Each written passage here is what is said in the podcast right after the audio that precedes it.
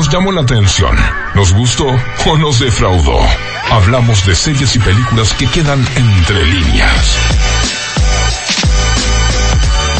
En inglés esta película se llama Killers of the Flower Moon, en español Los Asesinos de la Luna. Cuando uno está medio desprevenido y le habla de Los Asesinos de la Luna, puede estar pensando en una película de ciencia ficción. Dice, ¿qué pasó? ¿Mataron a alguien en la luna?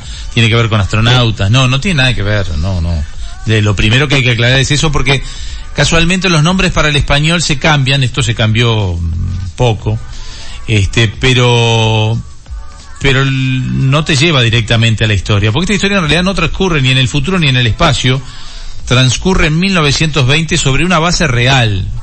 Es una historia que Martin Scorsese toma de Oklahoma, donde el condado de Osage, nativos americanos descubren que ha llegado el momento de evolucionar hacia las costumbres americanas europeas.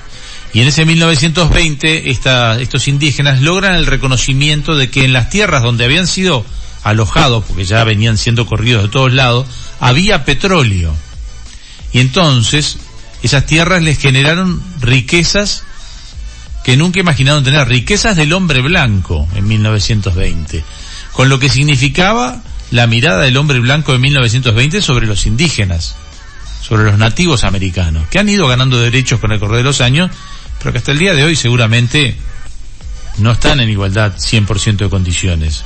Sigue teniendo problemas internos Estados Unidos con todo lo que es el apartheid, racismo, mirada distinta de los demás. Imagínense en 1920. Entonces, esta historia de Martin Scorsese, que lo primero que hay que decir es que dura 206 minutos, es decir, supera las 3 horas. 3 horas son 180 minutos, o sea, 3 horas 20 minutos para traducirlo en lo que significa lo que uno va a estar mirando una película.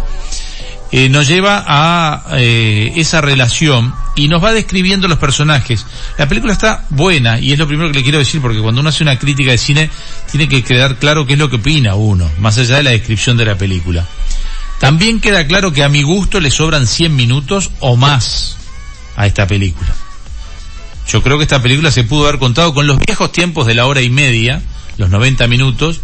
Pongámosle que hoy en día las películas ya están casi todas de 120 minutos, o sea, 2 horas, pero 3 horas 20 es una exageración, no porque se haga larga, no porque uno sienta que el tiempo no transcurre en la sala de cine, porque la historia te va llevando y uno va evolucionando junto con los personajes, pero la realidad es que tiene momentos de baches en donde se cae la película.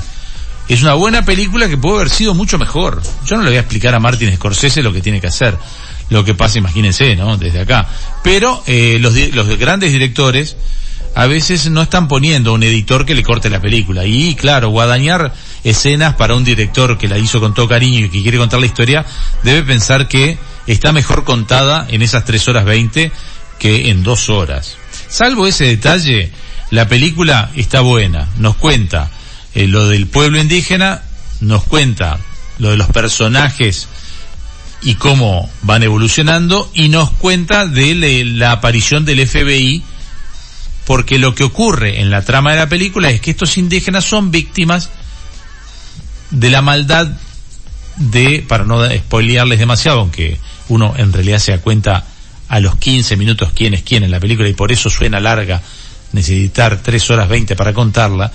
A los 20 minutos uno ya tiene detectado lo que va a pasar, pero lo que ocurre es que hay un hombre allí en el pueblo que parece amigo, que se hace el amigo de los indios, que es bueno, que es el que se supone los defiende, pero en realidad a sus necesidades y por intereses económicos los va matando.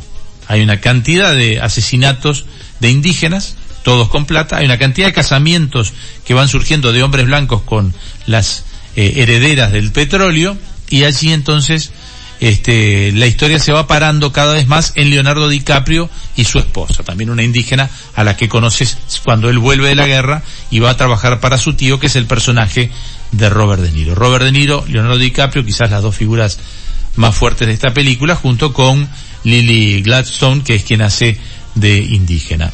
Es una buena película, está bien contada, vale la entrada. Si es por tiempo vale, obviamente uno lo desquita. Si es por minuto te sale regalada la entrada, pero vale la pena. Si tienen tiempo, y hay que tener tiempo para ir a verla, vayan a verla.